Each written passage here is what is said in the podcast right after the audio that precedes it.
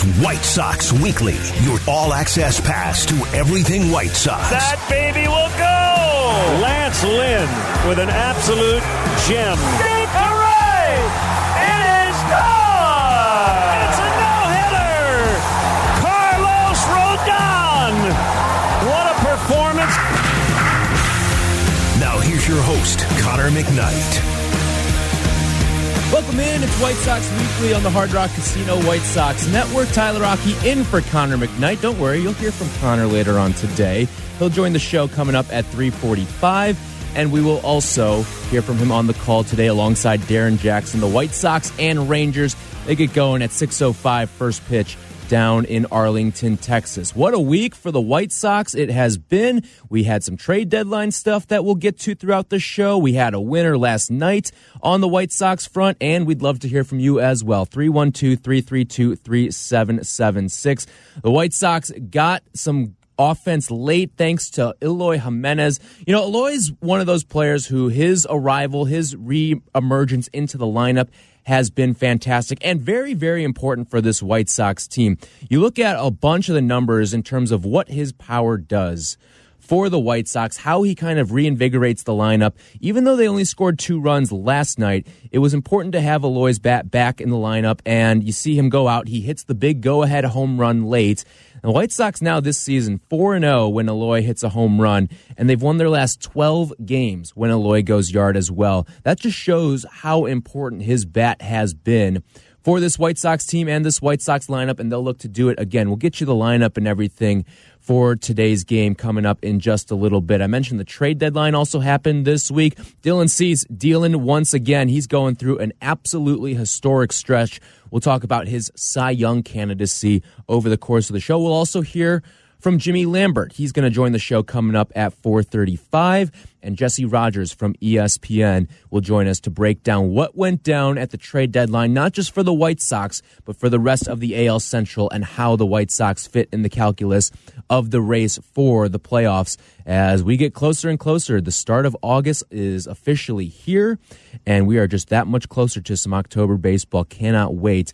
Hopefully the guys on the south side will be involved with it all. We want to hear from you as well. This is your show, 312 332 3776. I've got a couple things that I, I want to ponder here throughout the course of today's show. First of all, is some of the power numbers for the White Sox. I want to get into that and how that can maybe shift the dynamic of this second half. Also, the schedule for this White Sox team. Is that inspiring optimism? And I think also getting into the, the trade deadline conversation.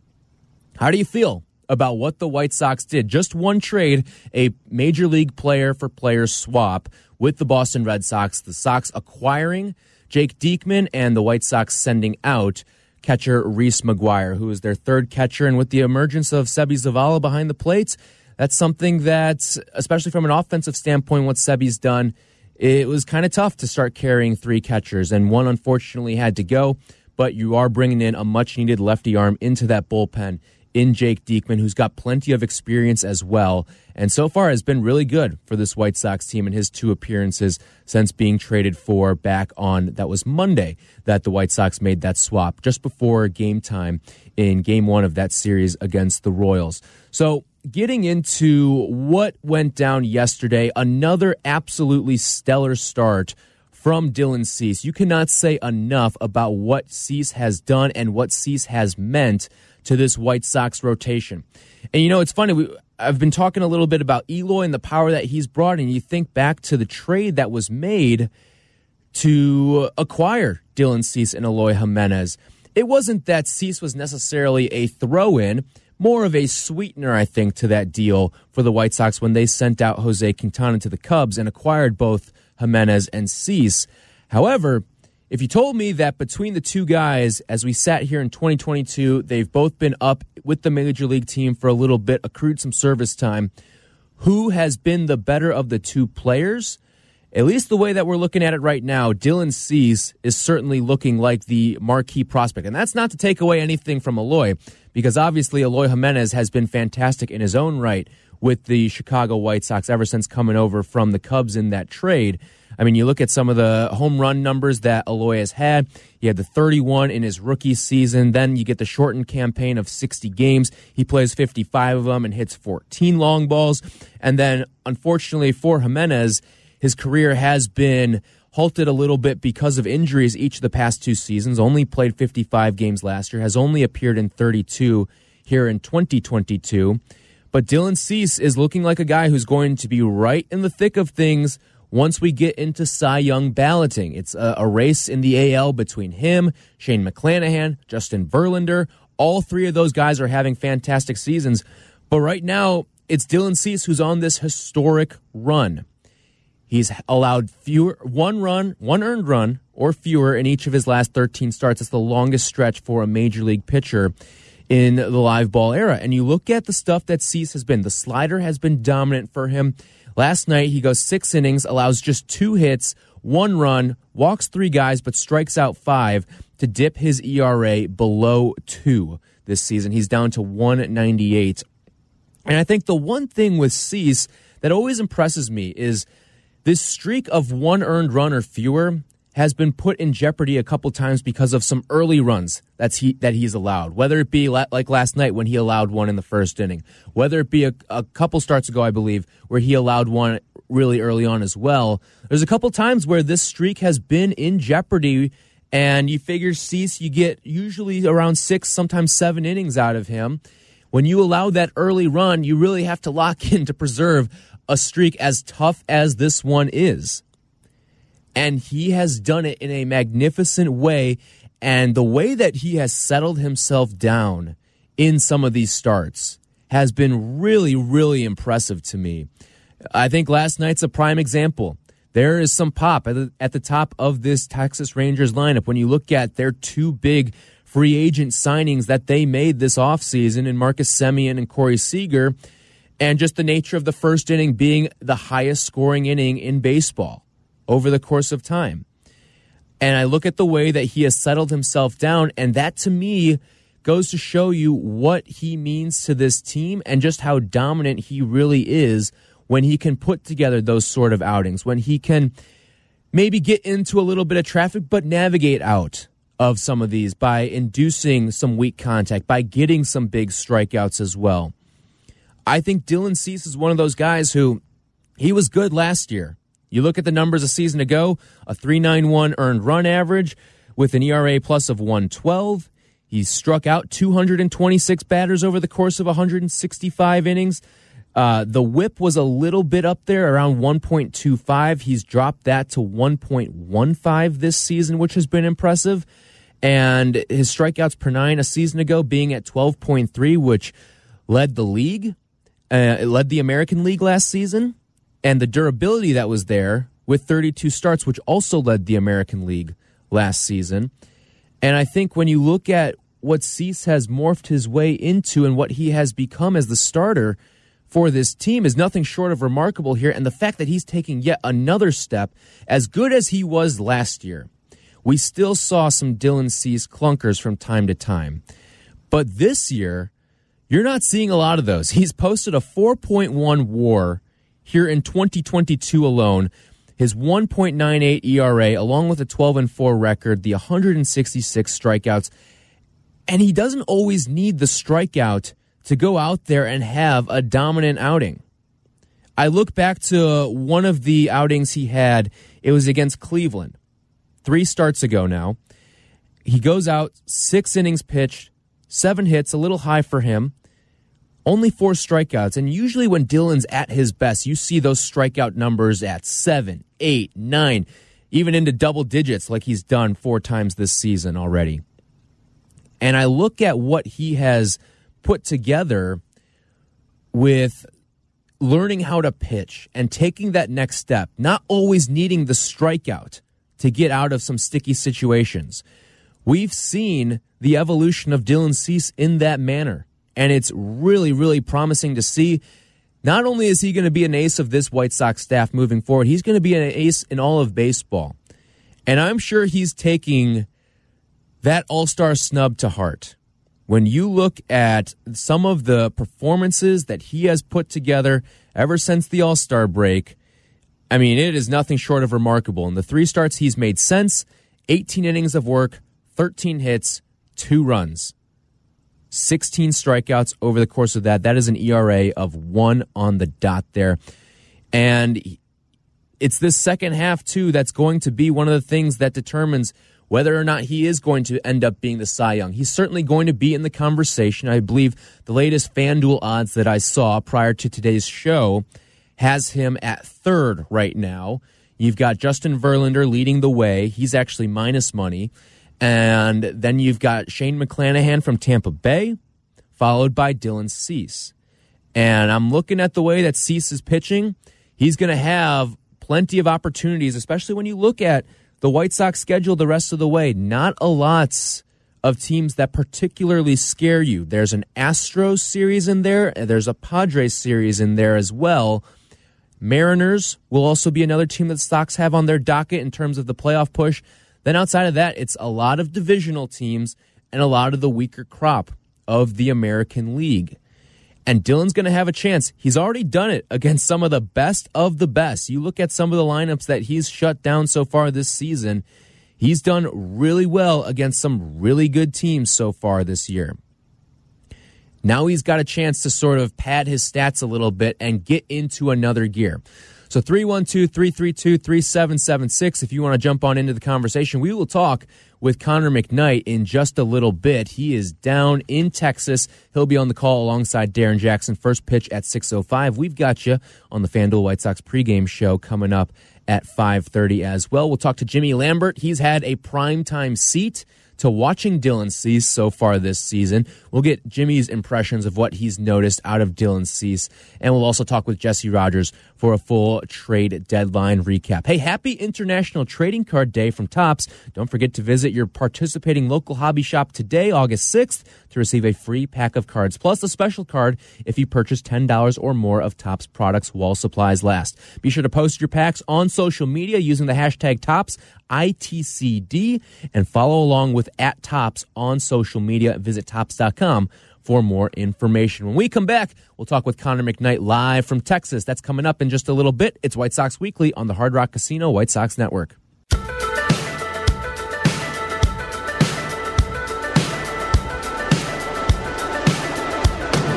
Run Your Socks Off is back. Join us at Guaranteed Rate Field tomorrow, August 7th, for the Run Your Socks Off 5K presented by Planet Fitness. Racers will cross the on field finish line and can help head up to the concourse to enjoy a post race party. Visit with vendors, enjoy the ballpark view, and more. All net proceeds will benefit White Sox charities. Learn more at whitesox.com slash run. Not going to be doing much running down in Texas is Connor McKnight. He joins us now on White Sox Weekly. How hot is it today, Connor? It's so hot, Tyler. It's so it's so hot. It's the kind of hot where you're not your brain doesn't allow you to think about anything other than how hot it is. I don't. We took the I, we took the bus in from the, the the team hotel, and as we drove past, there are a couple of parking lots around the ballpark, and there is actually there's a group of people tailgating in in 100 Oh, no. and, and like 40 degree heat, and these like it's three hours before the, the, the gates even open here at the ballpark. That's some dedication, Holmes. So I, I respected that, but I don't know how they do it. It's just it's it's mind meltingly hot. It is different down in Texas. It certainly is. I could hear the pain in your voice when you said when you just started that answer too. Well, you know, you know me, Tyler. I'm a I'm a coffee hound, so mm-hmm. you know I'm like I get to three cups, and that's almost starting my day. And and I had to walk across the the way, like I had to leave the hotel to go in search of coffee today, and it was just it was too hot to go anywhere. And the cool thing about the the coffee places here, at least it seems, is they serve lukewarm coffee. And I think it's because they know if they served actually hot coffee, then you'd just be walking around in 150 degree heat with 150 degree beverages, and nobody wants that. So the, the coffee was actually colder than it was outside. That's how hot it is. One of those. Uh, that that's interesting. You you let Mother Nature heat your coffee for you. That's that's probably smart. All right, let's get into some White Sox stuff here. L- yesterday, another dominant outing from Dylan Cease. He shuts down this Rangers lineup. I was talking a little bit earlier about the intriguing thing for me with Cease is that you look at some of his starts during this 13 start stretch where he has allowed one earned run or fewer in every single one of them. And that streak's been in jeopardy a number of times very early in those starts. Yesterday being a prime example of that when he allows the first inning run. Why do you think Dylan Cease has been able to just lock in after sometimes allowing some early runs? I, I think it's Dylan Cease knowing Dylan Cease at this point. You know, the the much written about, you know, James Fegan and, you know, Sarris wrote about the, the grip change that uh, Dylan went through, kind of choking that slider back into the grip a little bit more. I, I think when a pitcher gets to that point where um, he is no longer working on his mechanics, where he trusts that overall delivery, but then just begins to tweak around the edges, you know, the the grip and um, pitch placement, where his eyes are as he delivers the pitch home, um, the, the individual feels for different pitching mounds, you know, things like that when you get to that level, you're you're playing a, little bit of a different game. And I think that confidence has been uh, resting within Cease, has been kind of you know building within Cease over these 13 starts, you know, since that tweak got made. And I think that, as much as anything else, is why he's been able to battle back from, you know, like you mentioned, some of those first inning uh, hiccups. It's funny you said it too. After the the Rangers got the first run yesterday, Len and myself and, and DJ and I kind of looked around and said, "Oh, I don't know. Do you think he gets it, or do you think the streak ends here? Do you think he keeps it going, or do you think it ends?" And, and after the first inning, we were all three of us kind of like, "Ooh, I don't know. I have to see one more." And after that second inning went by, it was just like, "Oh, oh no, he locked it back in. He's good to go. They're not they're not going to get anything else off Dylan Cease tonight." You know, if the White Sox lose this one, it's it's going to be a reliever or something weird that happens, or the offense just kind of not, you know, whatever. And then Eloy hits the home run, and it's enough to hold on with a good bullpen effort. So it, it really is, man, like something you, you, you notice. It passes, I, I like to call it the mom test. You know, if you're, my mother's a, a baseball fan and everything, but it's not as though she follows the league every day. But, you know, if she were to go to a game and saw Dylan Cease pitch, she'd be like, oh, that guy's different. He's better than everybody else. He's just so much better. Why is he better? He's, he's that kind of good right now. He passes that test. Connor McKnight with us on White Sox Weekly. You'll hear him alongside Darren Jackson on the call. First pitch at 6.05 down in Texas for game three of a four game set between the Rangers and the White Sox. So when you look at Dylan Cease in the heat of this Cy Young mix right now, it's Cease, it's Shane McClanahan, it's Justin Verlander. You can throw Shohei Ohtani's name in there as well, I think when you get into this mix, how conscious do you think Dylan is of I want to go out and win this award, especially after being snubbed of an All Star?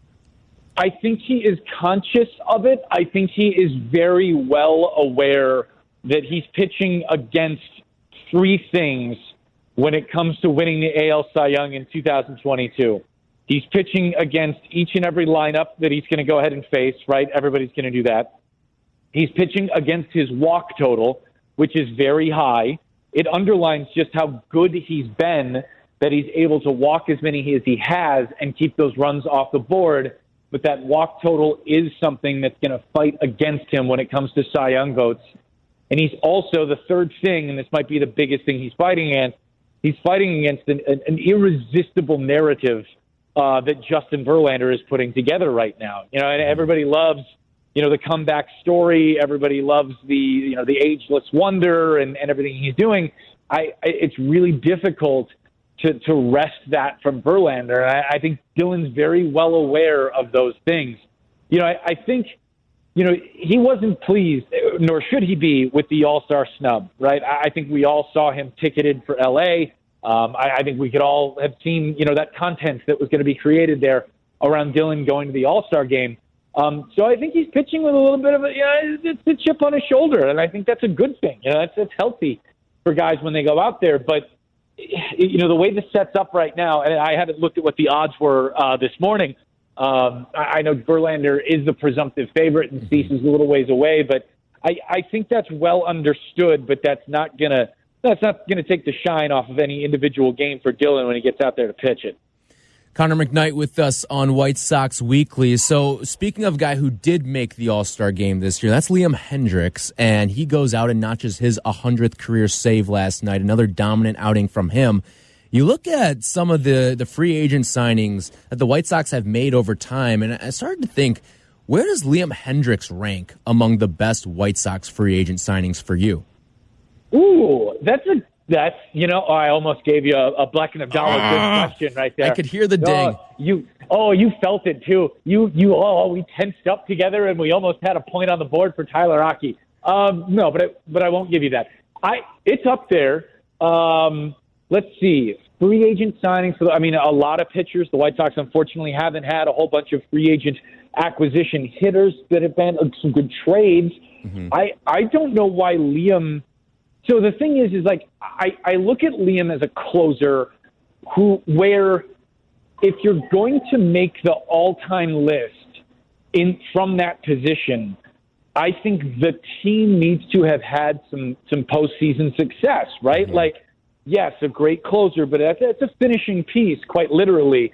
I, I would also like to see some postseason wins come with it. And that's not necessarily all on Liam, right? I mean, like he Right. can't hit and he can't take his team to the promised land all by himself, but he can certainly close the door once they're there. I he's pushing his way into one of the fan favorites. That's for sure. It's uh, it's really difficult to watch Liam pitch and not feel, you know, kind of like you're rooting for the guy because of the emotion that he brings and the screaming that he does and the and the swearing that he gives you. You know, a, he's a colorful guy. Yeah, I, loo- I look at it too as think about the shift that he made. He came from Oakland to the White Sox after knocking the White Sox out of the playoffs as well. Like I feel like that almost adds to the significance of him joining this team that he had actually just beaten in the playoffs. I, I think that's true. I also like, and it'll be really interesting to see how the balance of, of Liam Hendriks, you know, this year, next year, uh, kind of plays out. You know, is he he had been so successful at times, um, being more multiple as a as a closer. And I think you know the way this bullpen sets up right now with the health concerns that Joe Kelly's kind of pitched around and other guys too, Reynaldo Lopez. You know, you, you got to make sure that Liam Hendriks and, and Hendriks himself have been out for three weeks with a forearm strain. I, I like when Liam's available to you for four outs, for five outs. I like when he, you know, can be assigned some tougher innings in the middle of a ball game in a more non-traditional role. Um, that's not been there for the White Sox this season. That's not been an option. But I'll be really interested to see if it might become one again. If, if those four and five inning saves, if maybe um, different assignments are there for him. I, I like that in a bullpen. I like it to be versatile. I like it to be multi- multiple. Um, and I wouldn't be too surprised if that's something that they could revisit, given the the, the fact that Liam is a, a horse out of that bullpen. He is that guy who can take the ball over and over again. I mean, that's that's kind of the mystique of Liam, right? You know, Tyler, he pitches, he throws 50 pitches in a game against the White Sox out of the A's bullpen and comes mm-hmm. back the next day to send the White Sox home. So, you know, that was very much a, a big storyline around Hendriks when he signed. I, I think too when you, when you look at Hendriks and you bring up the the multiple and the extra dimension that he brings as a closer. I mean, look at the trade that the the Brewers just made, sending Josh Hader out, even though the Brewers are in the thick of a playoff race here and they're shipping their All Star closer out. And part of the reason is Hader will only pitch one inning. He only wants to go for those three outs. Meanwhile, you got a guy like Liam. He can get you five outs. He can get you three outs. We saw even last year at times where he'd come in in the eighth and cede way to Craig Kimbrel at times. Like there were all these different dimensions of Liam. He it seems like he is the ultimate team player for that reason. Yeah, I, I think you're right. Um, he wants the baseball first and foremost, and in order to stay, you know, uh, tip top, he throws every day. I mean, not just like you know off the mound, not in a game, but he throws every day to stay loose. So that's kind of part of his whole thing. You know, you find a guy like that. I, I like the ability, uh, uh, availability. I like the ability to use him. I was just having that conversation with DJ. You know, just as we were walking around the other day about Josh Hader. I, for me, Tyler, if you're going to be a one inning closer, you better be as good as Hader has been over his career. You know, last couple of weeks of hiccups aside, you know, like everybody's going to get hit around every now and again, right? Um, but you better be that good. Otherwise, I'm I'm not that interested in signing you to a big money deal, right? Like it's the, the guys who can just throw you one innings you know, kind of limits themselves. It limits the rest of the bullpen a little bit, especially now that we're back to 13 pitchers on a roster and and having to move maneuver through all of those things, and it with a three batter minimum too. So um, I think there's value to that, uh, and I I kind of. I, I like the Brewers' move, sending Hader away to, to San Diego with the, for the return they got. I, I think it's kind of crafty considering who the Brewers are and, and kind of what their constraints payroll wise, what they've chosen for their constraints payroll wise. I'm with you. I, I, totally agree with you there. Real quick, last thing I'll get to you here, Connor. And by the way, he's coming up with DJ 605 first pitch on the call for White Sox and Rangers. You briefed me on the clubhouse ping pong matches that have been going on. What's the most epic match you've seen so far down in Texas? I have only seen one, uh, and it was uh, it was Jimmy Lambert and Gavin Sheets slinging it around a little bit. It was, dude, heated. Uh, this this was a this was a heated game of ping pong. It was rushed, you know, because the guys were getting out to work and stuff. But the the Texas Visiting Clubhouse has uh, has a lot of stuff in there for everybody. And I haven't been to the home clubhouse yet. I, I've been to this ballpark once before last year, but it was a very rushed trip for me. Uh, but there's like a Pop-A-Shot down there somewhere, and wow. there's a, a ping pong thing, and there's a I think an arcade uh, cabinet that had something in there. I wasn't sure if it was Galaga or you know one of the ones that has like you know it's like an old school looking arcade, but it's got like thousands of games on it because somebody just shoved a Raspberry Pi in there and then they just kind of operated off that. I don't know. It looked like it was one of those, um, but this is it, it, this is a heated ping pong game. It looked like there was a lot more to this ping pong match uh, than met the eye, right? Like a real transformer situation. So it, it was a thing. That is fantastic. We're going to talk to Jimmy Lambert and we'll ask him about the ping pong matches that have been going on. Connor, thanks so much. We'll talk to you at 605. Dallas, take care, man. That's Connor McKnight. You usually hear him in this spot for White Sox Weekly. He's got the play by play assignment today. We'll do a trade deadline roundup when we come back. That's in two minutes on the Hard Rock Casino White Sox Network.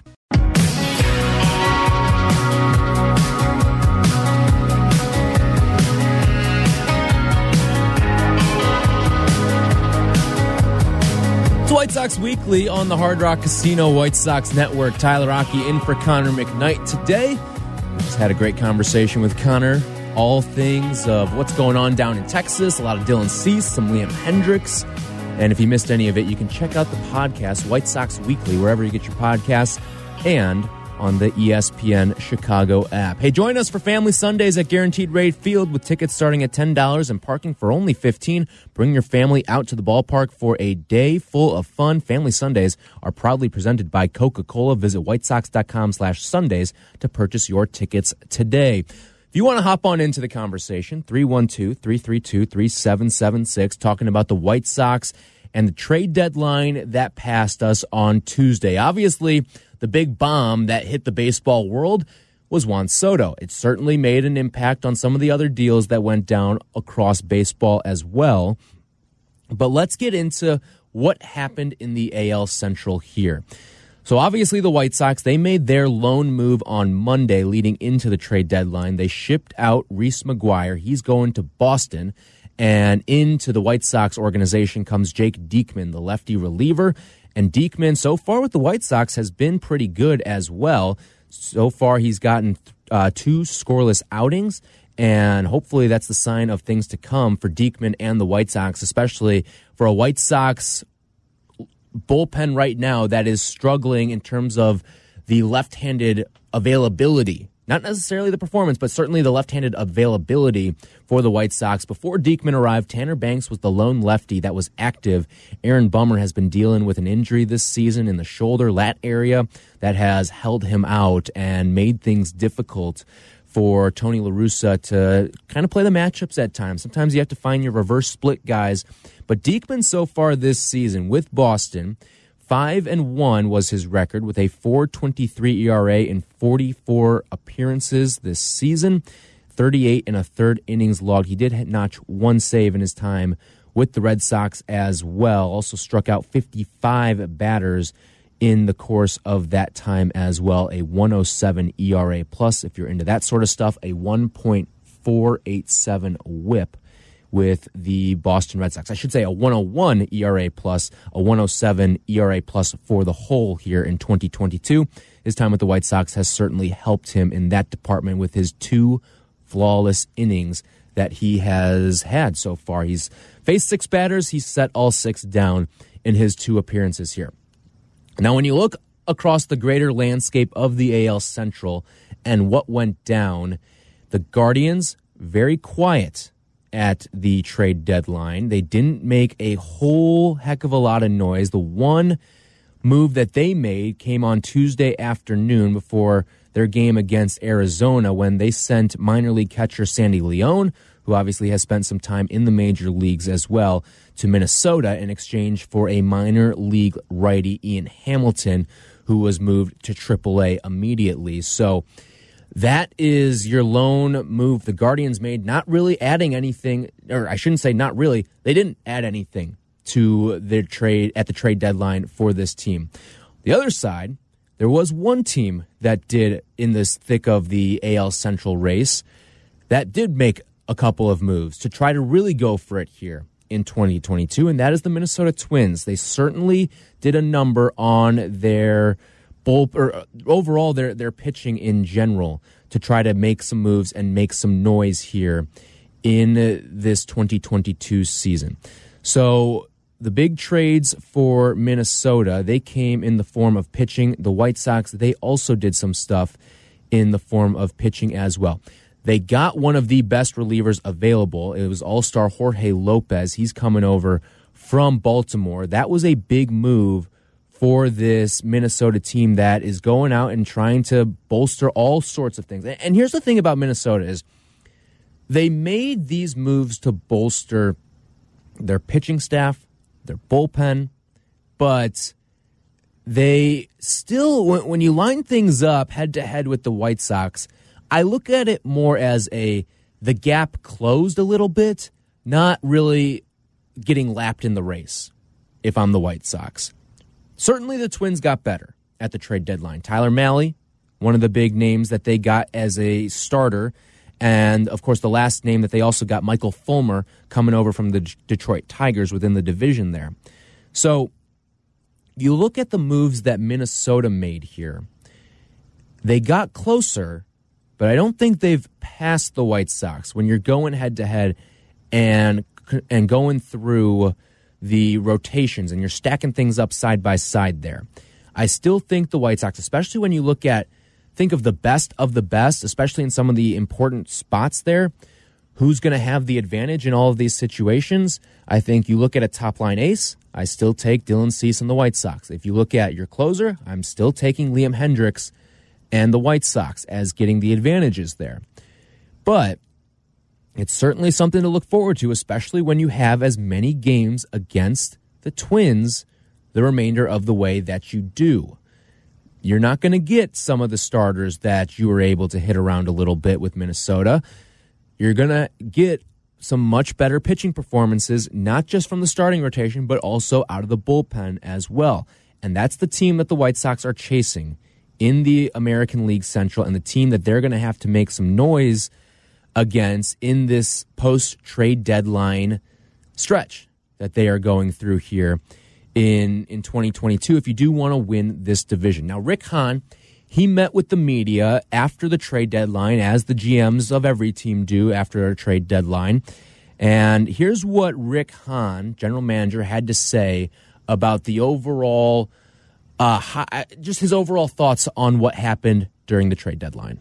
First, uh, in all candor, we're disappointed that we weren't able to do more to improve this club. I think you saw a year ago at this time, you've seen it for the last uh, several years, arguably the last couple of decades, that it's our nature to try to improve this club at any opportunity we have. And unfortunately, we weren't able to line up on, on some of our other potential targets. Anyone out there who is feeling a level of frustration or disappointment, I'm, there with you. Uh, second, and probably more important, the fact of the matter is, is we still very much believe in this group that's inside that clubhouse right now. Uh, we feel they are very much capable of playing better baseball than we've seen over the first few months, and that there's a makings of a potential championship team in there should they get to their accustomed levels of performance.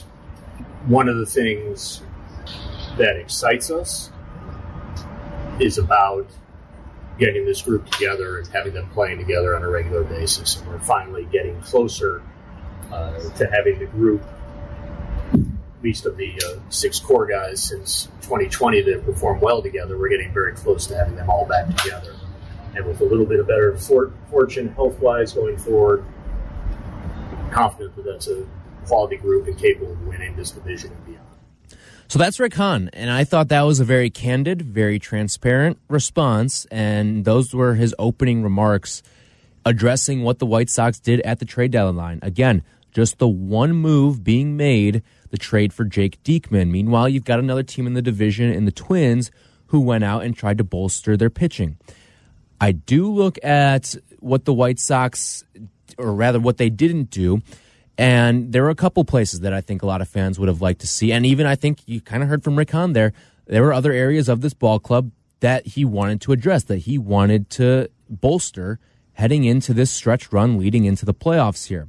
Now, Rick Hahn also talked a little bit about what the market was like. Was it a seller's market? Here's what Rick Hahn had to say. Look, there was it was a it was a different market this year. I don't know if it was a byproduct of uh, having more playoff teams than there's been in the past, or a byproduct of the wild card round being a best of three as opposed to more of a coin flip game that sort of led to a sellers perhaps being a little more aggressive in terms of their asking prices. Uh, again, I can't speak. There were some players that I think people thought were probably going to get moved who wound up not getting moved uh, for whatever reason, which is an individual team's choice. Uh, but I think the market overall was favorable towards the sellers, and we, we didn't line up.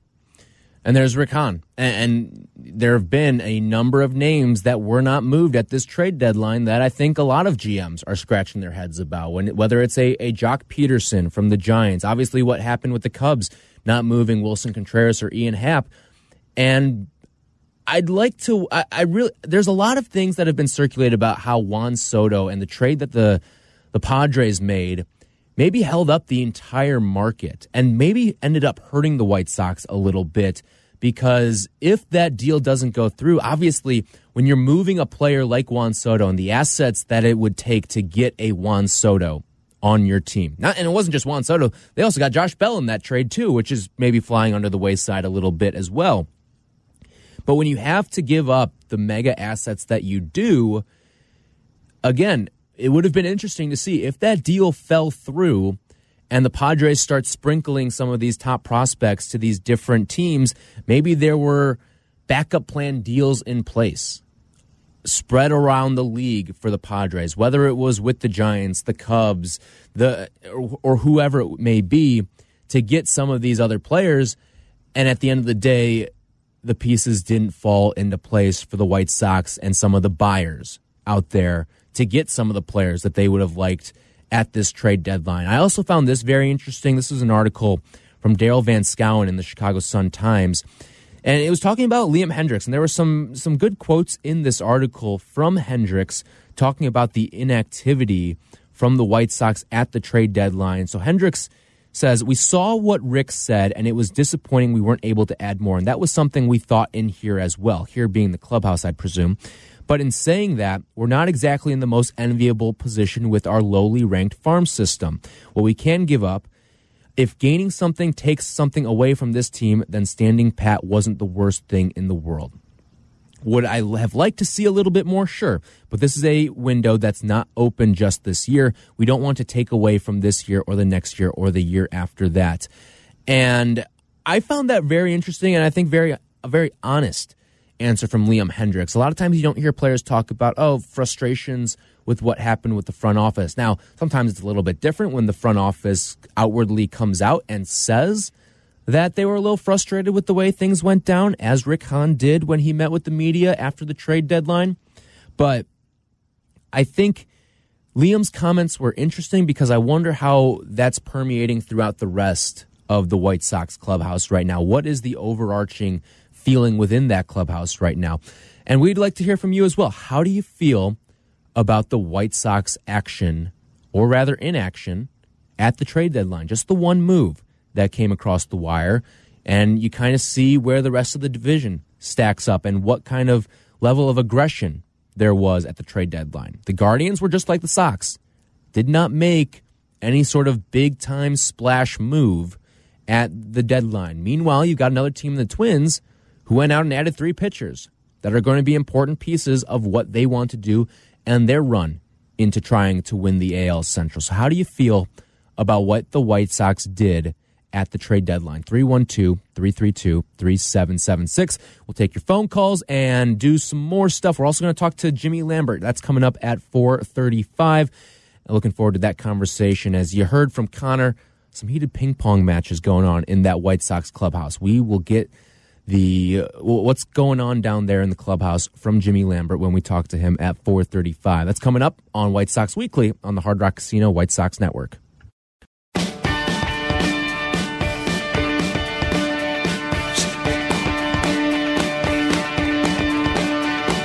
White Sox Weekly on the Hard Rock Casino White Sox Network. Tyler Rocky in for Connor McKnight. You will hear Connor on the call alongside Darren Jackson. First pitch coming up at 6.05. I'll be with you for the FanDuel White Sox pregame show. That gets going at 5.30. We'll talk to Jimmy Lambert in 15 minutes from now. We'll also talk with Jesse Rogers at 5 o'clock. Jesse's going to give us everything that went down with the MLB trade deadline and – everything that the White Sox have moving forward here in the second half. Again, the schedule going to be a lot softer for these White Sox in the second half, and hoping th- this meter above 500 doesn't go below 500 for the remainder of this uh, regular season and ultimately lands in a White Sox playoff berth. Hey, join the White Sox as they take on the Detroit Tigers next Saturday, August 13th at 6:10 p.m. Get to the ballpark early as the first 20,000 fans will receive a Lance Lynn bobblehead. To purchase tickets, visit whitesox.com/promos. Speaking of Lance Lynn, a former Texas Ranger himself, his counterpart or rather the the player he was traded for in the, the deal for Lance Lynn is on the mound today for the Texas Rangers. That is Dane Dunning. He will go for the, the Rangers today, going up against Michael Kopech. So White Sox and Rangers, that's coming up at 6.05 later on today. We've been talking a lot about the White Sox the trade deadline today, the moves that were, the moves that weren't made, not just for the White Sox, but across the division as well. And uh, I think that when you look at what the Sox did at the deadline, and I, and it gets kind of back to the comments that Liam Hendriks made as well. I get it. White Sox fans not happy with the moves, or rather, not necessarily the moves that were made. I don't think there was anything wrong with the move that was made by the White Sox. I think you went out and addressed something that needed to get done. You needed to go out and get some left handed relief help because Aaron Bummer has been injured for a bulk of the season, and the entire lefty work out of the pen shouldn't all fall on the shoulders of Tanner Banks. I get that. That's smart. I think Rick Hahn did the right thing going out and getting someone like Jake Diekman, who has been really good so far for the White Sox, and hopefully that continues along here in 2022. However, I, I, I do think there was more to be done.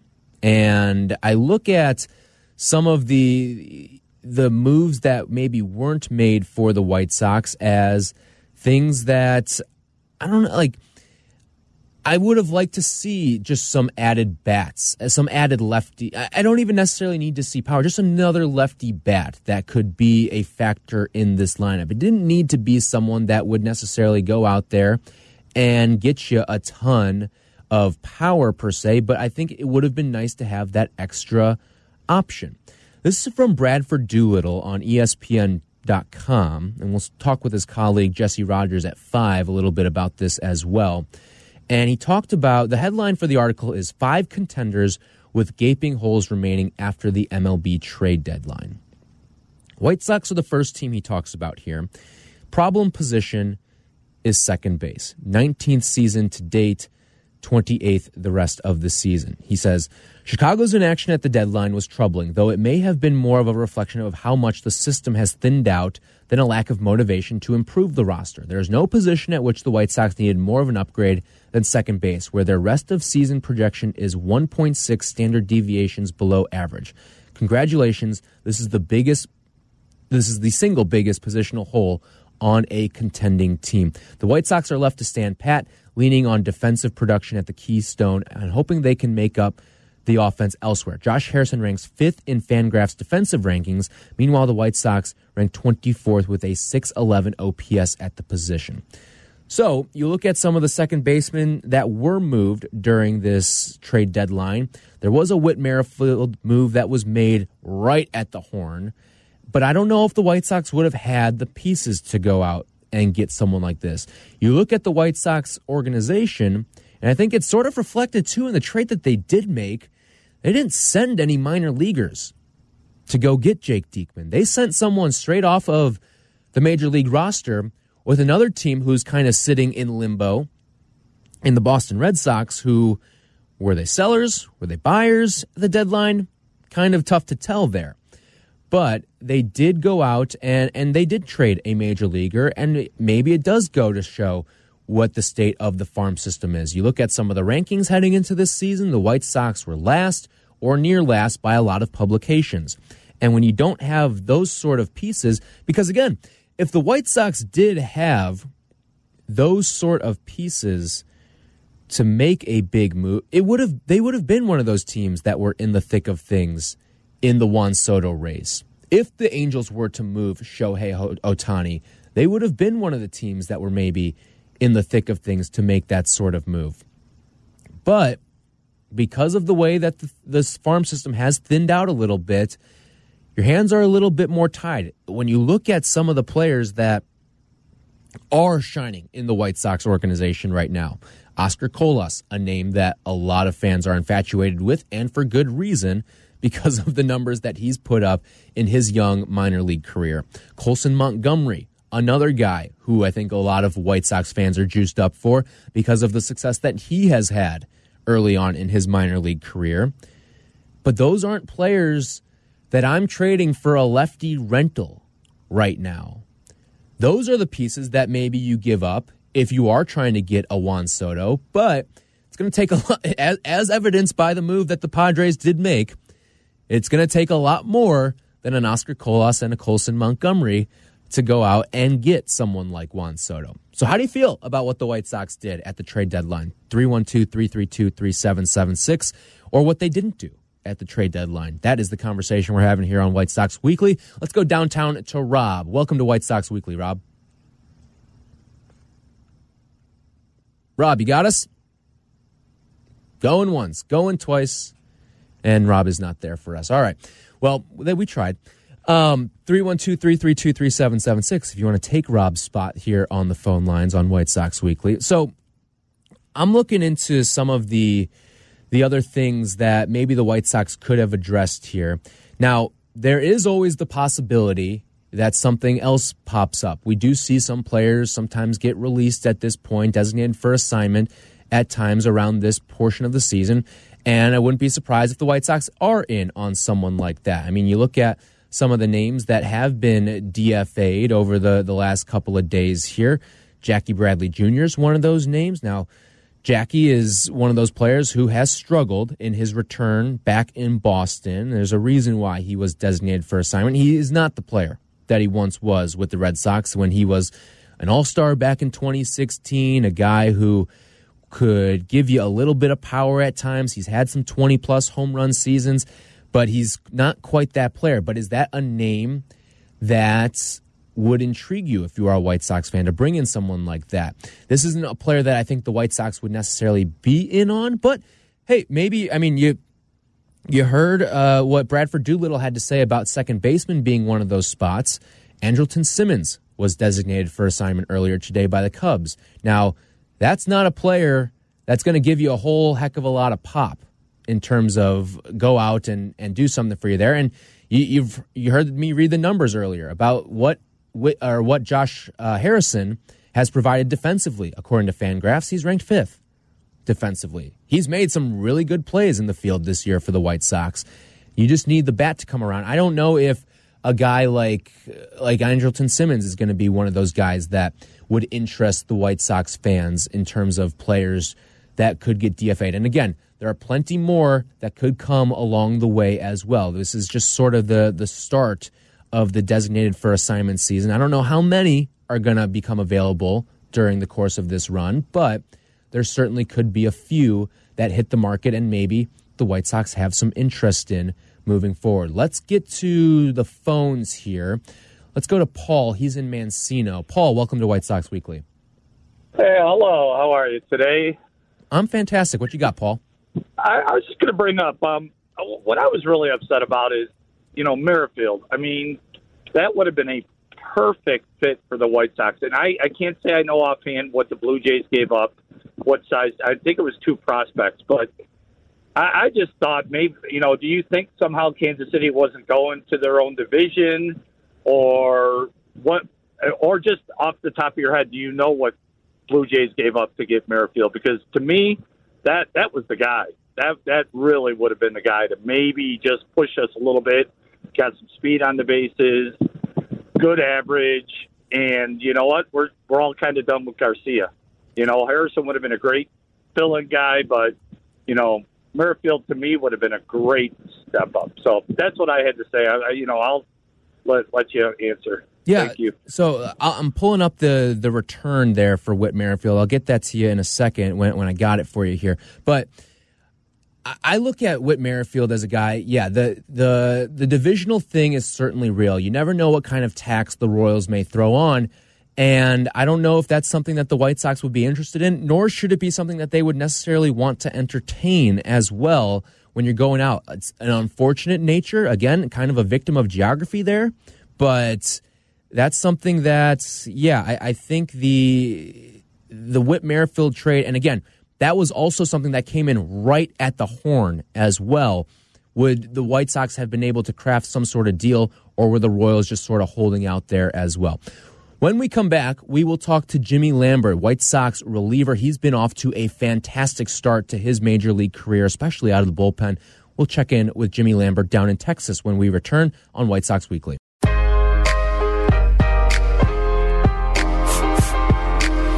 White Sox Weekly on the Hard Rock Casino White Sox Network. Tyler Rocky in for Connor McKnight. Connor will be alongside Darren Jackson on the call for tonight. White Sox and Rangers coming up at 6.05 pregame, getting going at 5.30 here on the ESPN 1000 Hard Rock Casino White Sox Network. Sox looking to take the second game of this four-game set, their second win of this four-game set, I should say. Uh, Jimmy Lambert joins us here on White Sox Weekly. Jimmy's numbers have been absolutely stellar since – moving to the bullpen with this White Sox team. You look at his 17 appearances this year, he's got an ERA below one.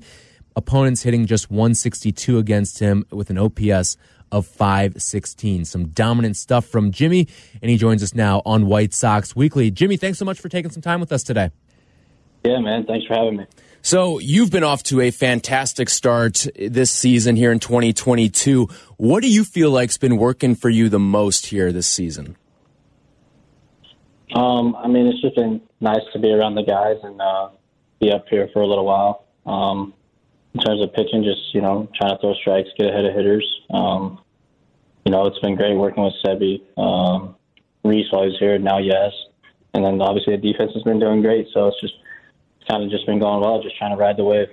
What's that like for a, a, relief pitcher in particular, where sometimes you see starters with particular catchers that they like to throw to, but the White Sox uncharacteristically are carrying three guys, now two, uh, with the trade of Reese McGuire earlier this week. But what's that like for a reliever where you don't necessarily know who you're going to throw to day to day?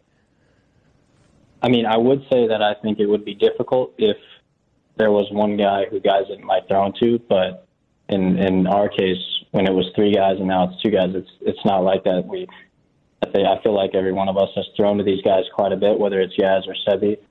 Um, we've got a good relationship with them. They know how, how our stuff plays, and uh, it's been working out for us. So you were a starter in the minor leagues. I'm sure that remains your aspirations as a big league ball player to be a starting pitcher in this league.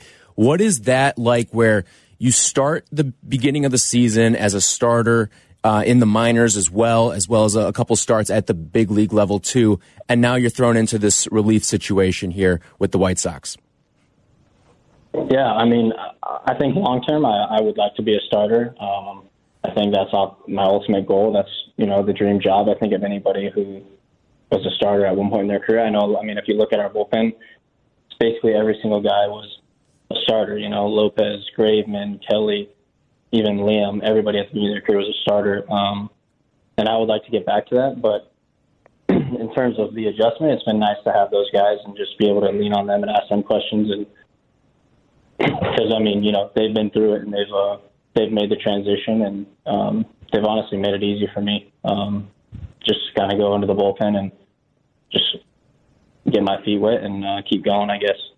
Have you had conversations with Michael Kopech? Because that's a guy who has been fantastic as a starter for you guys this season. And last year, he was one of the relief guys, and he has spent a lot of time in the bullpen, and now he's made the jump to be a full time starter. Have you had conversations with him about taking that leap? Yeah, 100%. Michael Kopech, uh, also Garrett Crochet. I know Crochet hasn't made the leap back to being a starter yet, but he was a starter. Um, I think he has aspirations to be a starter, and he spent obviously last year in the bullpen, and then, like you said, Kopech. Um, the conversations with him is more just kind of the way how he handled the the workload and the difference um, being a reliever uh, than being a starter, because that's the thing. That's the, probably the biggest difference is as a starter, obviously, you know when you're going to throw. As a reliever, you know you got to be ready every day, and it takes a little while to get that routine and, and get your body ready to go. Um, and and he's been a guy that I've been able to lean on and ask questions um, to help me, you know, obviously acclimate better. Talking with Jimmy Lambert here on White Sox Weekly. So, Jimmy, who's the one pitcher in the bullpen that's sort of taken you under their wing? There's a lot of great baseball minds and a lot of all stars in that bullpen there, but who, who's someone who has given you a lot of advice so far this season? I mean, I wish I could give you one guy, but I really can't. I think it's been all of them, to be honest. I mean, like I said, you know, Grave, uh, Kelly, Liam, all starting their careers as starters and transitioning to the bullpen um, it's just been great to be around those guys, to be honest, um, and kind of pick their brains. And um, you know, we have we have fun with it too. We keep it loose. You know, I think they give me a hard time a lot of times, but uh, it's fun, man. Like you gotta you got it's 162 games. It's a long season. You got to find a way to keep it keep it loose, especially um, sitting down there in the bullpen. And I feel like we do a great job of it, and those guys have been awesome um, in terms of all of that stuff. So, what is it like spending all that time with Liam Hendriks? I mean, that, that guy seems like he never shuts up. What's it like spending all that time with him in the bullpen over the course of a game? It's funny you say that. He, will he'll tell you that by his own admission. Um, to be honest, and he'll say this too. He doesn't get down there until the sixth inning, and I think it's good for all of us because we don't have, we don't have to listen to it for the first six innings. But uh, but yeah, no, he's great. I mean, he's he's you know obviously keeps it light. Um, obviously, you know, once you get to the eighth inning, seventh, eighth inning, and he can obviously see he's going in the game, he starts to lock it in. But um, it, it's all good fun, man. We we enjoy it, and uh, we enjoy each other. And and uh, nine innings of, of Liam might be too much, but but we can handle a few. I'm sure the flights are just as entertaining. Jimmy Lambert's our guest here on White Sox Weekly. One guy among the White Sox pitchers right now that's really going through it is Dylan Cease. He has been lights out over the course of his last 13 starts, doing a lot of historical stuff. What's it like having that front row seat to watch this sort of history from a guy like Dylan Cease?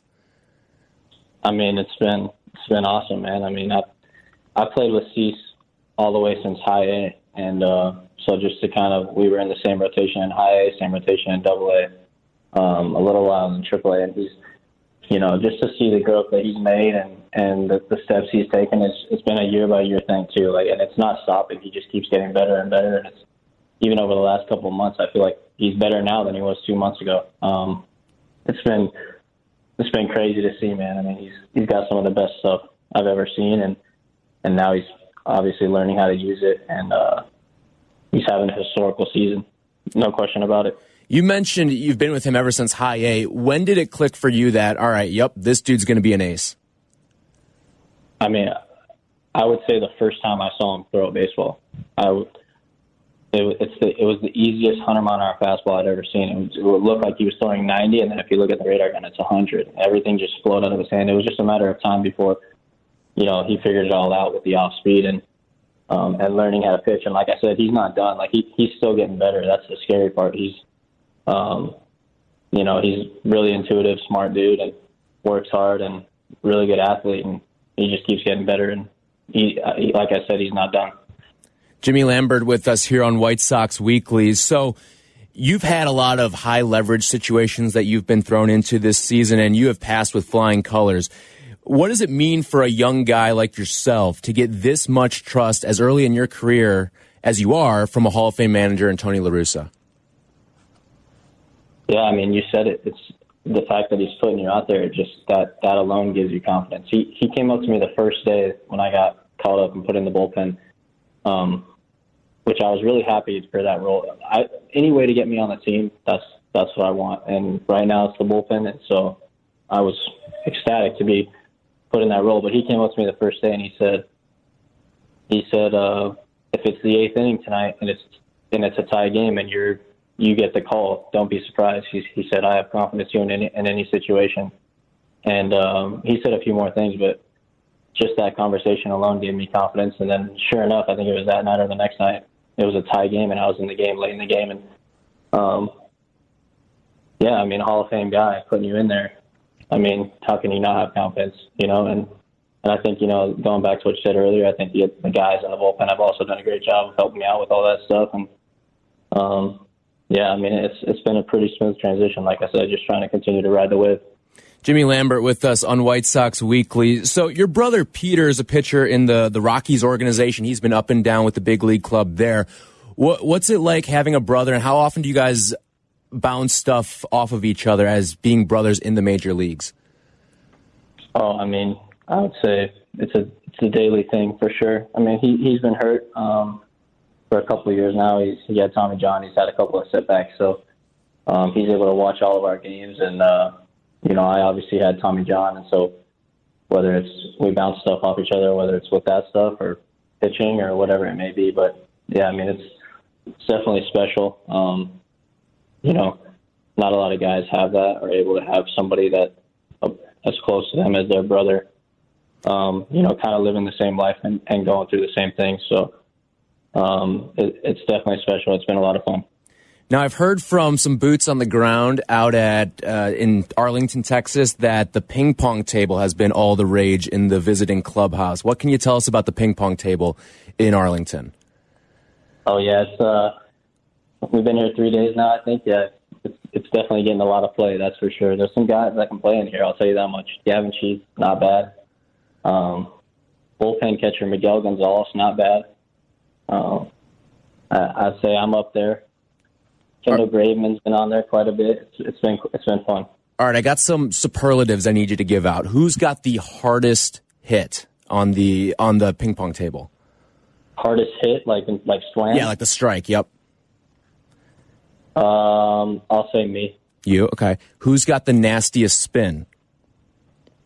Ooh, that I've seen. I'll say Sheets. Sheets. Okay, and then who has the best serve? I'll go Sheets again. I'm not, Sheets is. I, I don't want to say this on air, but I guess I have to. Sheets is the. He's one of the best players I've ever seen.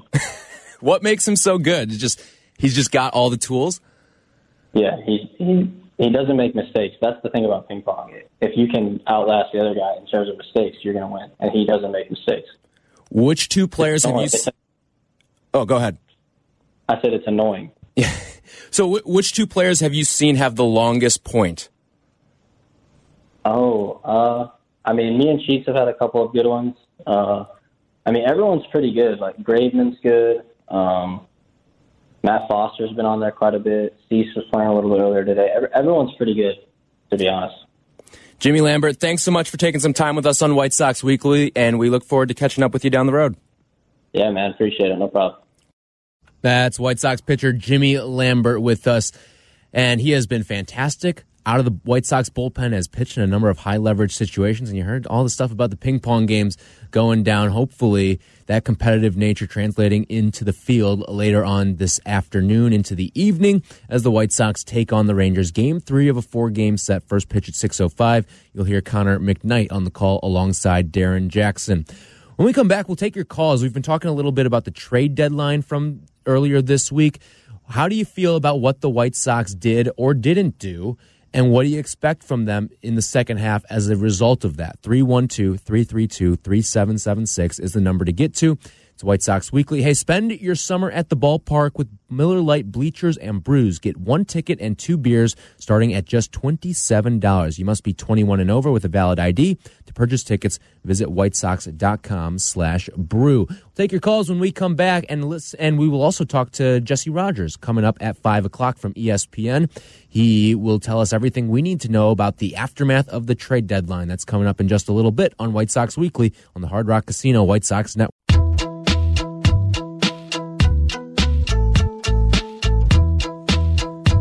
White Sox Weekly. Tyler Rocky in for Connor McKnight. Connor will be alongside Darrin Jackson later on today for first pitch coming up a little over an hour from now. White Sox and Rangers will get going at 6.05. I've got you on the FanDuel White Sox pregame show coming up at 5.30. Hey, Kids Club members, take advantage of this special White Sox and Chicago Bulls Kids Club offer.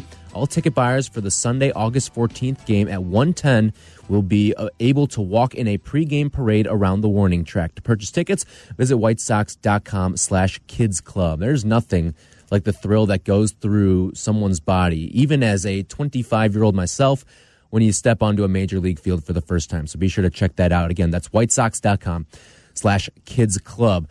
We've been talking a little bit about the trade deadline and the White Sox moves or not moves that have been made over the course of the past week. Let's head on out to the phones 312 332 3776 if you've got a thought. We'll start with Al in Joliet. Al, you're on White Sox Weekly. How you doing today? Good show. Thank you, Al. Hey, you know, every major league team is trying to catch lightning in a bottle right now, and you know, you can argue we should have made this trade, should have made that trade, but the fact is we are where we're at. So maybe maybe we can catch lightning in a bottle, so to speak. Maybe give a chance to some of our minor leaguers. Uh, you know, we did it with the Yerminator last year. Uh, we kind of did it with a couple of our pitchers. We just we just talked to one guy who uh, turned out to be really good. Uh, but you know, let's face it. Some some days we're out there with two first baseman's in the outfield. Other days we have Eloy and a first baseman in the outfielder. So, you know, give, give some of our young guys a chance, maybe get a little enthusiasm going, improve the defense a little bit. Uh, I don't know. Al, I get what you're saying there, and I appreciate the phone call. The one thing I would say is that I think it is A, who are you bringing up? Because you look at a bunch of the White Sox top prospects right now. A lot of them, I'm just going off of um, MLB pipeline here. A lot of you got to go all the way down to number 13 before you find a guy that's in AAA right now. So if you're looking for a spark, it's, it's right now it's a lot of guys that are in double double A and high A ball right now. So I don't think there's necessarily that guy. And I don't know if it's the right idea to throw a young guy into the thick of a playoff race right here.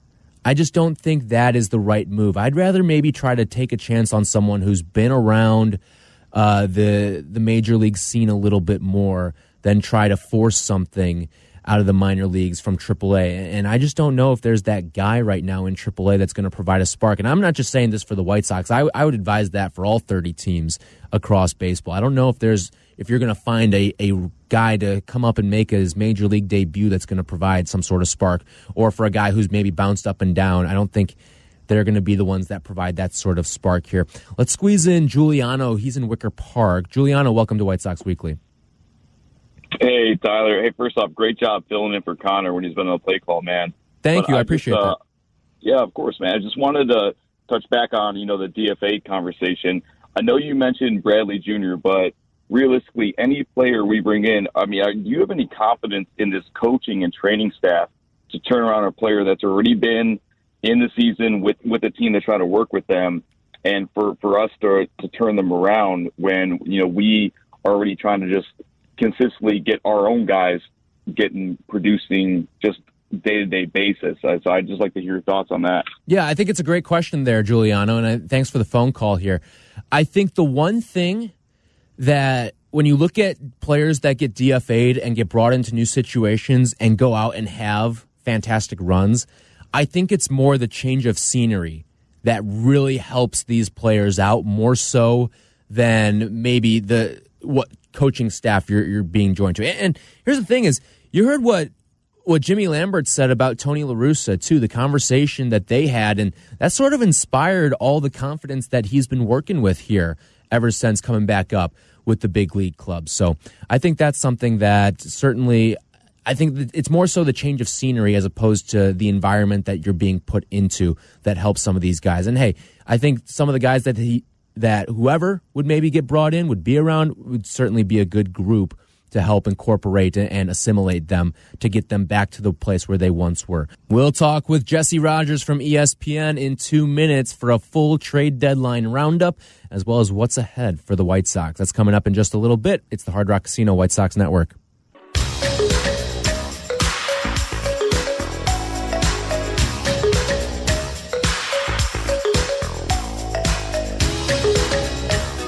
Bring your family out to a White Sox game starting at $70 with a family four pack presented by Exxon Mobil. You'll get four tickets, four hot dogs, four drinks, and four chips to select games. For tickets, visit whitesox.com slash four packs. This is White Sox Weekly on the Hard Rock Casino White Sox Network. I'm Tyler Rocky in for Connor McKnight. Game three of a four game set between the Rangers and White Sox coming up at 6.05. Let's go out to Jesse Rogers from ESPN. You can follow him on Twitter at Jesse Rogers ESPN if you want to join his army of Twitter followers there. He joins us on White Sox Weekly. Jess, how you doing?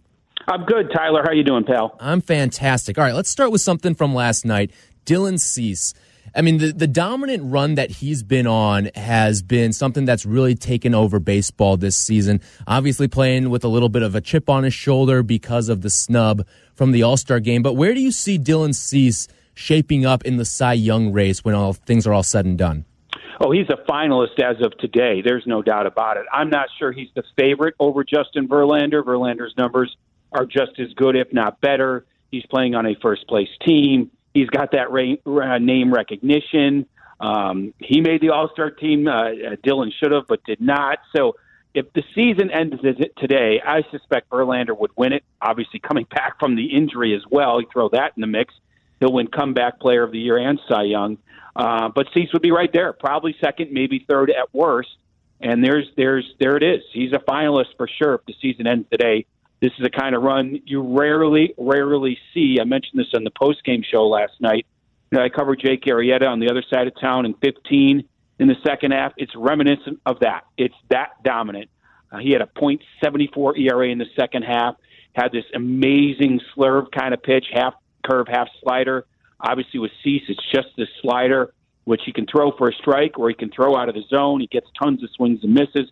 It wasn't even at its best last night, and he still came up with another great performance. So, yeah, he's he's going to be one of your three finalists. Obviously, if he continues like this, uh, but there's still you know a month and whatever left in the season, and you know you got to finish um, strong to, to be considered for any of these awards. It's, a, it's it really is a six month award when you talk about MVP or Cy Young. It's really hard to have a bad month and be a finalist or win one of these major awards. But Cease is doing it. He's putting it together, and the last 13 have been unbelievable.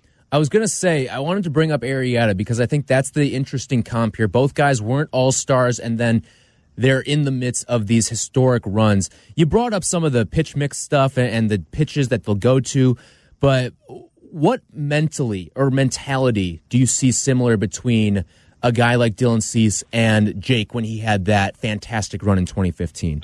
Yeah, I mean, obviously, confidence is the word that comes to mind. Jake showed it a little bit more. He was um, a little bit more of a veteran and had this more verbose, if that's the right word, personality, a little bit more out there. Um, he was so confident in his stuff in that year. And Dylan's the same way.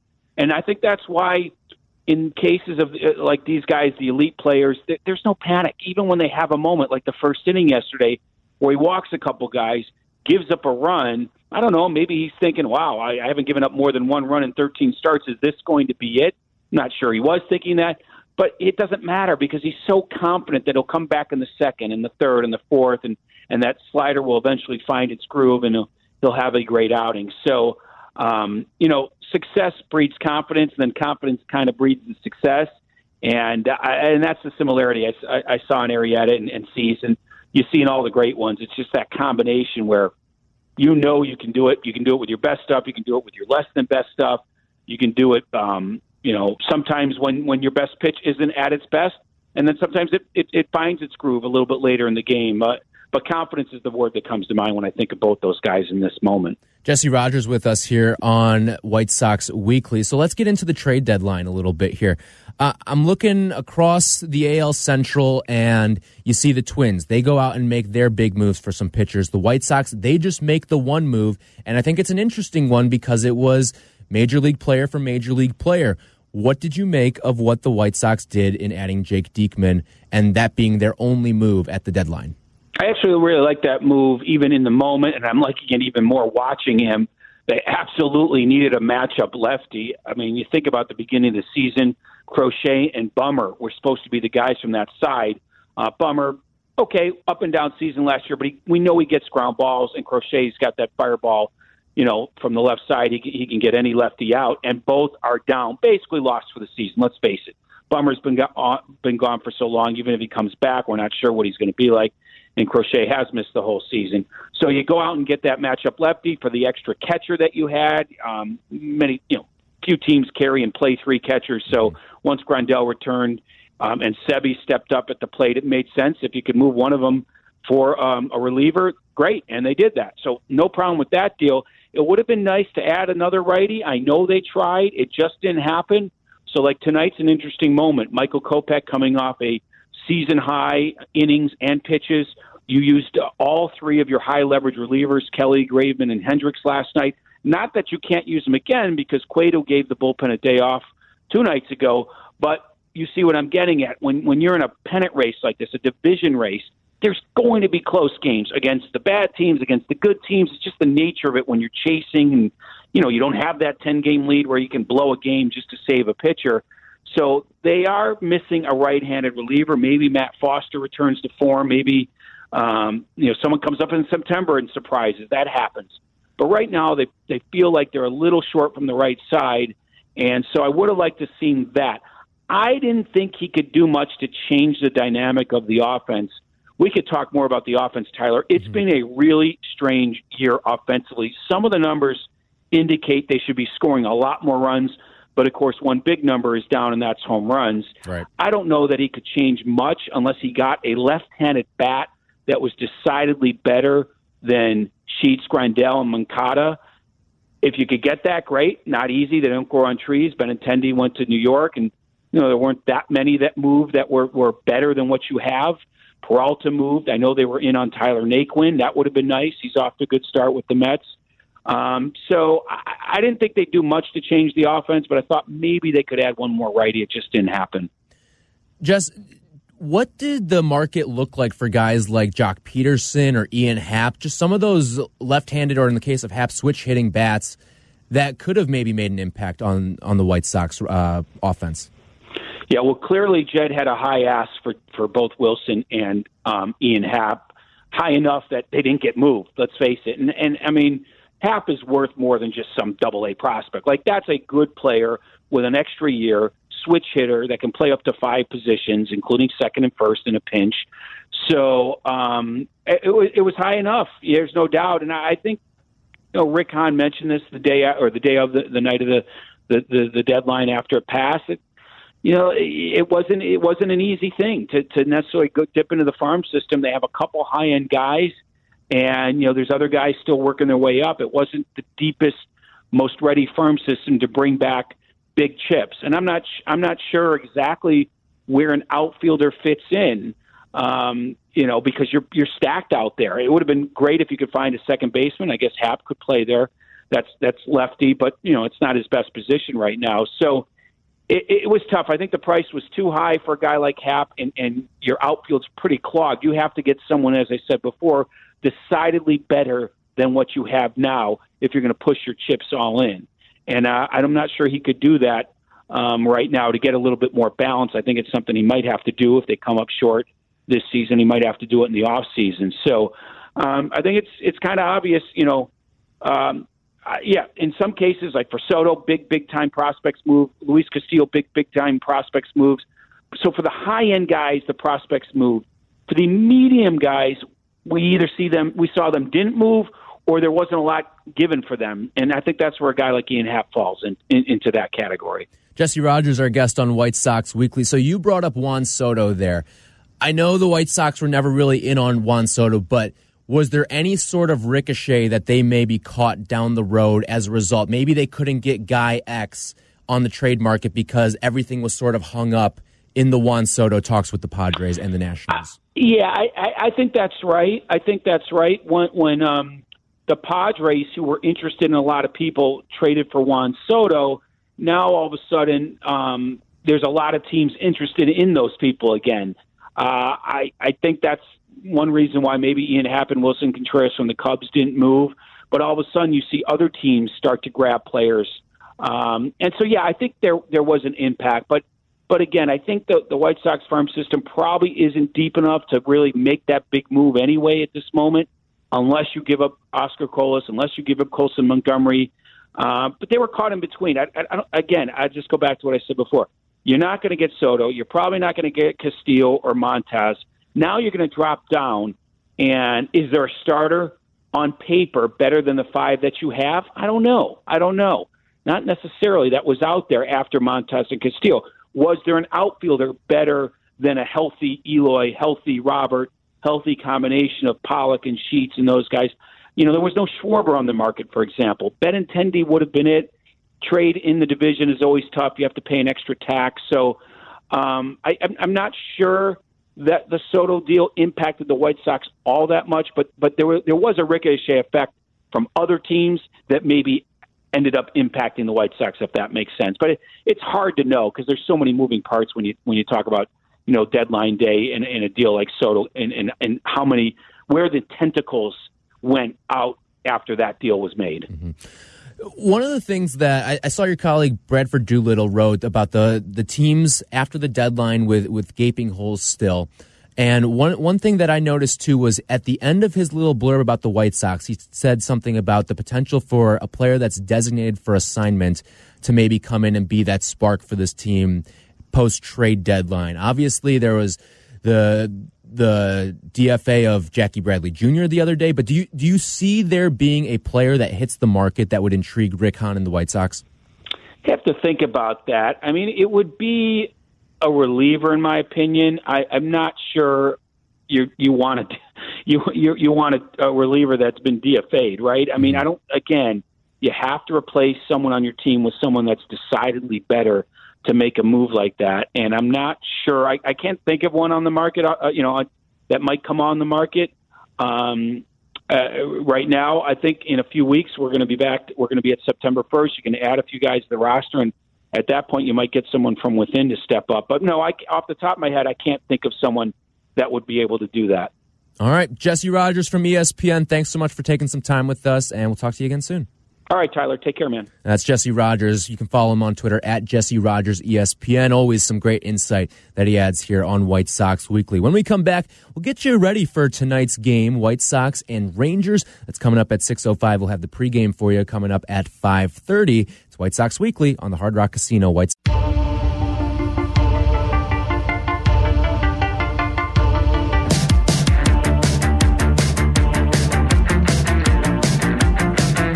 White Sox Weekly here on ESPN 1000. If you missed anything from today's show, be sure to check out the White Sox Weekly podcast on the ESPN Chicago app or wherever you get your podcasts. Speaking of podcasts, hey Sox fans, have you checked out this White Sox podcast, Sox Degrees? They have great guests all season long, some close to the team and some six degrees away. New episodes drop every other Monday. To listen, follow, and subscribe on Apple Podcasts and Spotify. Jason Benetti and Len Kasper do a fantastic job on that show. Let's get you the lineups today for the White Sox and Rangers. We've got good pitching matchup. Michael Kopech on one end and former White Sox Dane Dunning on the other end for Texas. If you remember, Dunning was traded for Lance Lynn a couple seasons ago in the move that brought Lynn here to bolster this pitching staff. And Lynn has certainly paid off some dividends that way. And Dunning struggling a little bit this year, a 1 and 6 record, 430 ERA, has struck out 93 batters though in 2022. Kopech this season, 4 and 7 on the year, a 312 earned run average, 81 punch outs for Kopech. Here's the 1 through 9 for Tony La Russa. Tim Anderson in his usual spot. He's playing shortstop and leading off. Here's a little bit of a twist here. Yasmani Grandal will do the catching and also bat second for this team. White Sox trying to get Yaz going here in this second half of the season. Eloy back in the three spot. He has been red hot as of late. He hit the big home run last night. He's doing the designated hitting. Jose Abreu will clean things up and play first base. Andrew Vaughn is out in left field and batting fifth. Yoan Moncada over at third in the sixth spot. AJ Pollock, Gavin Sheets, Leury Garcia, your seven, eight, nine. Pollock in center, Sheets in right, Leury at second base. On the other side for Texas, Marcus Semien will lead things off. He's playing second base. Corey Seager, the big prize free agent signing for the Rangers, is at shortstop. Nathaniel Lowe over at first. Adolis Garcia out in right and hitting cleanup. Leody Taveras is doing the designated hitting. Uh, Meibrys Viloria is doing the catching. Ezekiel Duran over at third base. Josh Smith out in left. And Bubba Thompson in center. Those are the nine that Michael Kopech will be tasked with shutting down today. Kopech's one of those guys who has really been one of the bright spots here in 2022. I think you really look at the White Sox as a whole here in this 2022 season. A lot of things have gone right from a pitching perspective. You think about your three top of the line pitchers, at least from a production standpoint here in 2022, they've all been, I don't want to say revelations because some of it you saw coming, but I guess it's living up to expectations is the right way to put it. Um, Johnny Cueto has certainly been a revelation. And I mean, you think about if you, you were setting up a White Sox playoff rotation, theoretically, there's a good case to be made for Johnny Cueto to be the guy that gets the ball in game two. And he was a guy who wasn't on your opening day roster. He was still making his way up through AAA in Charlotte, trying to get his to get the wind into his sails a little bit. But you look at Dylan Cease, he has, again, I think Sox fans knew he would be good this year, but I don't know if people thought he would be as Jesse and as Jimmy Lambert and as pretty much anyone who has watched Dylan Cease this season. I don't think people would have said, oh, yeah, that guy's going to be top three in Cy Young votes when it's all said and done. And that's where we're trending for this White Sox team right now and, and for Dylan Cease in, in the Cy Young conversation. So there's been that uh, on the plus side, obviously, I mentioned Cueto and Kopech. This is Michael Kopech's first season as a full time starter. He's coming off of his longest start of his career in terms of pitch count. He had 100 pitches in his last outing for the White Sox. That came against the Royals earlier this week. And Kopech's been really good so far this season. You look at the raw numbers, a 312 ERA. For those who like the advanced metrics, a 128 ERA plus. His whip sitting at about 1.2 right now. And the strikeouts have been there too. 81 strikeouts over 95 innings for Kopech. The big thing for him is always going to be, and really for a lot of these young pitchers now, and you look at lengthening your appearances here, comes down to walks. Are you walking guys or are you not walking guys? If you're not walking guys, chances are you're going to be able to stretch yourself out. Kind of like what Michael did the last time out. When he did throw 100 pitches, he lasted seven innings and only walked one guy. You look at the start he had against the Yankees earlier this season in that doubleheader, his other really dominant outing, where he goes seven innings and he only walks two guys in that one. And if memory serves me correct, they came late in the appearance as well.